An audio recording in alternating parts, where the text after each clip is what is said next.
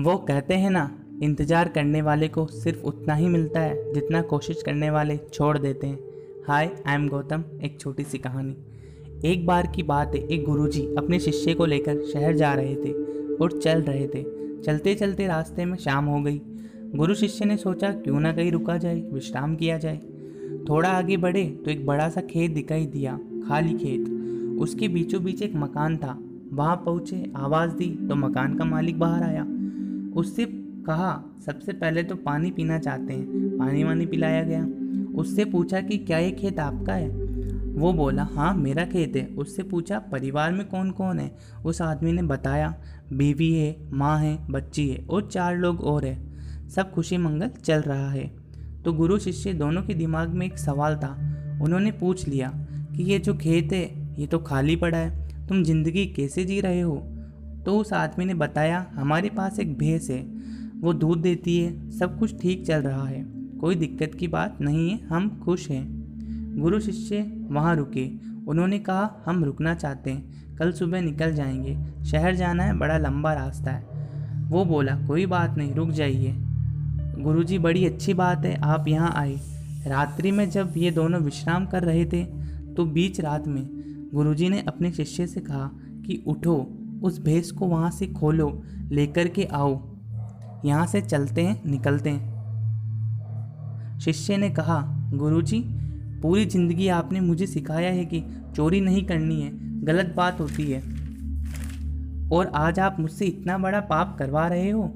उसने कहा कि, जो कह रहा हूँ, वो कर। गुरु की बात शिष्य को माननी पड़ी। बेस को वहाँ से खोला और लेकर के चल दिए। थोड़ा आगे बढ़े, रात में ही थोड़ा दूर जाकर के उसको छोड़ दिया। शहर पहुँच गए। शिष्य अपने काम धंधों में लग गया। गुरुजी अपनी ज़िंदगी जीने लगे। दस बारह साल बीत गए, लेकिन शिष्य के मन में गिल्ट रह गया कि मेरे गुरु ने मुझसे इतनी बड़ी चोरी करवा दी, इतना बड़ा पाप करवा दिया।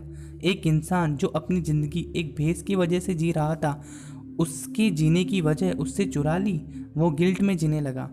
वो बड़ा बिजनेसमैन बन गया।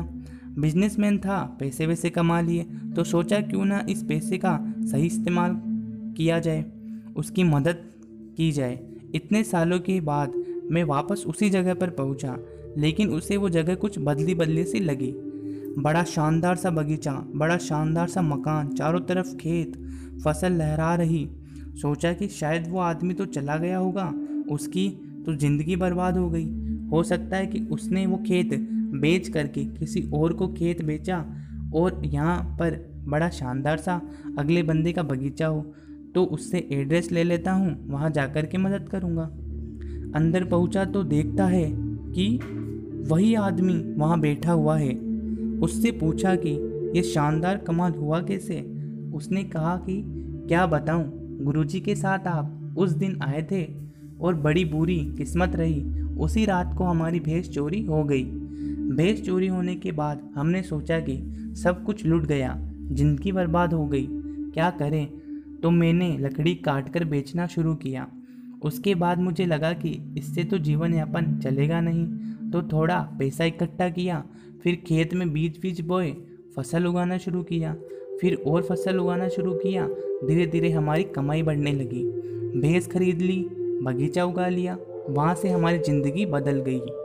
अगर उस रात को भैंस चोरी नहीं होती तो हम वैसे ही जी रहे होते, जैसे जी रहे थे। शिष्य को बात समझ में आ गई। गुरुजी ने उस दिन भैंस चोरी करने के लिए क्यों बोला था? मैंने आपसे वही कहा कि इंतज़ार करने वाले को उतना ही मिलता है जितना कोशिश करने वाले छोड़ देते हैं। कई बार हम उसी ज़िंदगी को जी रहे होते हैं, जो ज़िंदगी जीते आ रहे हैं, और हमें लगता है शायद इसके आगे हमारी ज़िंदगी में कुछ है ही नहीं। फ्रेंड्स आप में वो काबिलियत है जो शायद किसी और में नहीं। इसलिए आपसे कहता हूँ, कर दिखाओ कुछ ऐसा कि दुनिया करना चाहे आपके जैसे।